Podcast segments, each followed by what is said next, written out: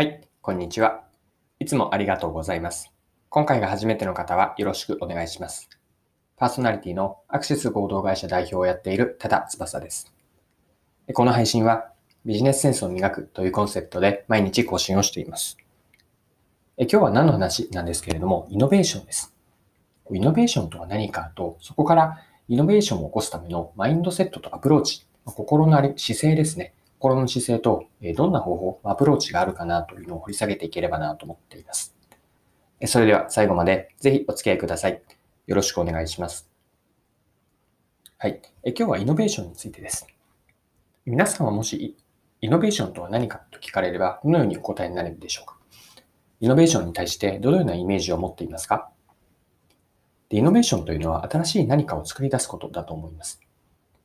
よく日本語ではイノベーションを技術革新という訳し方をするんですけれども、イノベーションとはもちろん技術だけではなくて、他にもデザインのイノベーションとか、ユーザー体験のイノベーション、ビジネスモデルのイノベーション、まあ、様々なタイプのイノベーションがあります。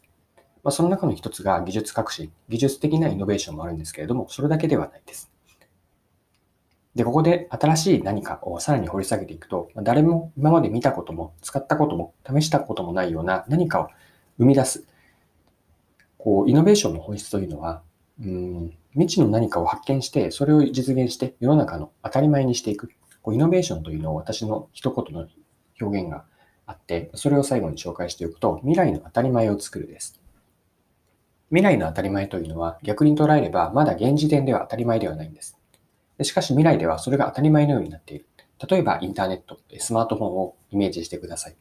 インターネットとかスマートフォンが登場する前の状況では全くそれはなかったんですけれども、今はそれがもはや当たり前でなくてはならないものになっています。はい。では、イノベーションを起こすためにどうすればいいかについて、ここから掘り下げてみましょう。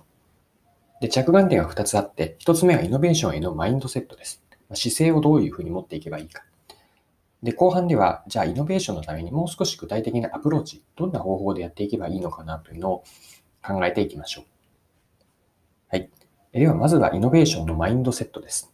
まあ、どんな、うんと、まあ、気持ちもそうだし、心の姿勢を持っていけばいいかです。で私は今書き上げてみると、あの、さっき紙に書いていたんですけれども、5つに整理ができました。1つ目がオープンマインド。2つ目は今の常識や前提を疑う。3つ目、人と違うことをやる。4つ目がルールを変えていく。5つ目が自分自身をイノベートする。以上がイノベーションへのマインドセットだと思いました。それぞれ少しずつ、あ少し簡単にご紹介、補足をすると、オープンマインド、これは開かれた姿勢になります。で、イノベーションとは新しく何かを発見する。そのためにはこう探求ですね、探し求めるというのが大事になります。ま、その時に既存のものにとらわれない見方、オープンマインド、広くいろいろなものを取り入れていこう。こういう姿勢が大事だと考えます。二つ目は常識や前提を疑うです。こうイノベーションというのは未来の当たり前という、未来の当たり前を作るという表現をしました。未来の当たり前というのは現時点の当たり前ではなくて、現時点の当たり前が常識とか、あるいはこう、すでにある前提なんです。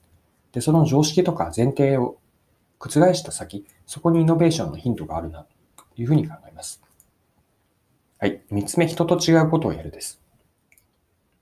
で、同じことを、人と同じことをやっていては、未来の当たり前は作れない。まあ、こんな風にやるので、先ほどの二つ目の常識や前提を疑うともつながるんですけれども、人と違うことをやって未知のものを探求していく。これがイノベーションに大切なマインドセットだと考えます。はい。四つ目、ルールを変えるですね。これは、あの、常識や前提を疑うともつながってきて、疑っただけではなくて、しっかりとその新しいルールを作っていく。例えば、マーケティングに当てはめると、マーケティングの役割の一つに市場創造、市場を作り出すがあります。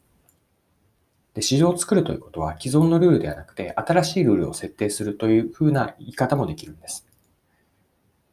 前提を疑って新しいルールにできないか、こうした発想からイノベーションにつながっていきます。はい。5つ目、自分をイノベートするです。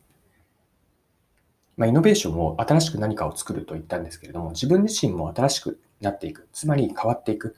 変わっていくためには、新しい何かを試し続けて、挑戦をして、チャレンジをする。その過程で自分自身をイノベートする。それとともに何か新しいアイデア、もの、サービスを世の中に提言していく。提供していく。これがイノベーションにつながります。はい。ではですね、ここからさらに掘り下げていって、じゃあイノベーションのためのアプローチってどういうものがあるのかなというのも、えっと、話をしています。はい。私が思っているのは、えっと、失敗を早くするですね。こう小さく始めると言ってもいいです。何か思い立ったら、えプランをしっかりと練るよりも、まずは試してみる。そして、例えば新しいアイデアをプロトタイプのようなものにして、身近な人に使ってもらう。その身近なユーザーとの対話を通して、それが本当に価値があるのかどうか、本当に自分たちがやるべきものなのかどうか、こうしたものを検証していきながらイノベーションにつなぎます。小さく始めてテストをして、検証と学びをなるべく数多くする。そして違うと分かれば、潔く、まピポットという表現をするんですけれども、方向転換をしていく。こうしたイノベーションの探求のプロセスですね。これは試行錯誤が伴うので、まあ、行ったり来たり、いろんな道を寄り道もしながら、一足飛びにはなくて、まあ、地道に山を登っていくことになります。まあ、この時になるべく小さく始めて、細かく刻んでいく。大股の一歩ではなくて、半歩でもいいので前に出て、ユーザーとの対話や理解から早く失敗して、その失敗も含めてテストから検証して学びを得る。このサイクルをぐるぐると回していく。これがイノベーションのためのアプローチになるかなと考えます。はい。今回も貴重なお時間を使って最後までお付き合いいただきありがとうございました。この配信はビジネスセンスを磨くというコンセプトで毎日更新をしています。